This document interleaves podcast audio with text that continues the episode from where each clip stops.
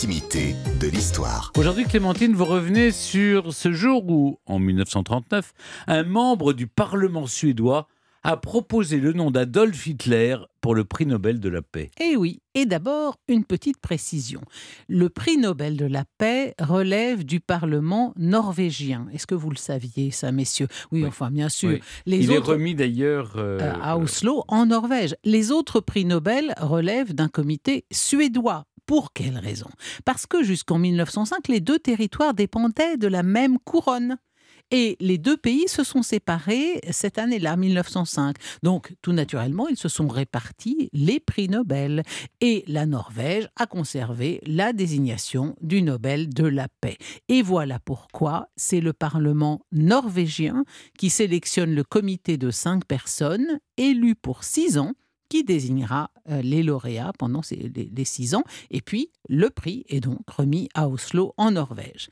Le 27 janvier 1939, Erik Godfried Christian Brandt, qui lui est un député suédois, écrit au comité norvégien du Nobel de la paix et propose la candidature d'Adolf Hitler.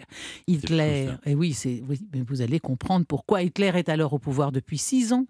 Et pour la seule année 38, il a envahi l'Autriche. Il est entré en Tchécoslovaquie, il a annexé les Sudètes. Les Sudètes, c'est cette minorité allemande intégrée à la Tchécoslovaquie.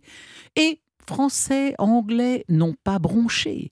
Pire, ils ont signé les accords de Munich de septembre 38 par lesquels ils ont pour ainsi dire validé l'annexion de la Tchécoslovaquie par Hitler. Et ils l'ont fait en croyant éviter la guerre. Et c'est à ce moment-là que le député suédois dont je parlais à l'instant, Brandt, apprend qu'il est question de donner le prix Nobel de la paix à Neville Chamberlain. Neville Chamberlain, Premier ministre anglais qui a validé les accords de Munich pour les Britanniques.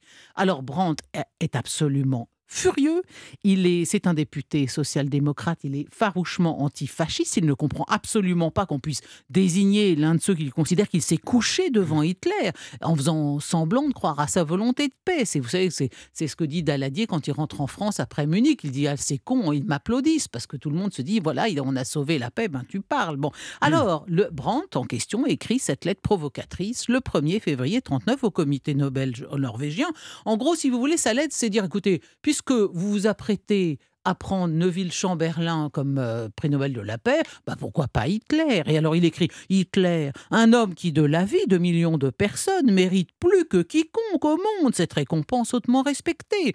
Par son amour éclatant pour la paix, documenté plutôt dans son célèbre livre Mein Kampf, à côté de la Bible, peut-être le morceau de littérature le meilleur et le plus populaire au monde, ainsi que son accomplissement pacifique, l'annexion de l'Autriche. Hitler, s'il n'est pas inquiété et laissé en paix par les fauteurs de guerre, pacifiera l'Europe et peut-être le monde entier. Oui, Hitler, c'est ce prince de la paix en lequel des millions de personnes placent tous leurs espoirs.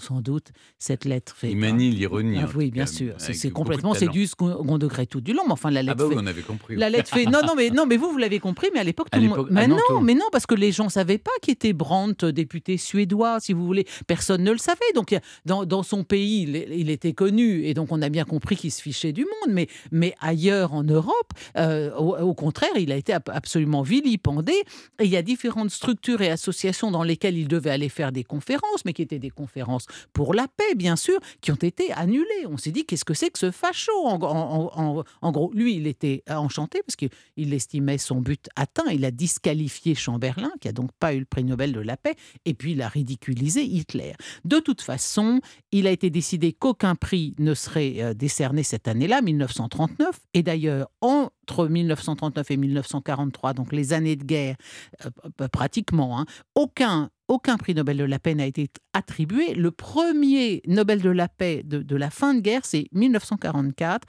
et il a été attribué au Comité international de la Croix-Rouge pour son action pendant la guerre.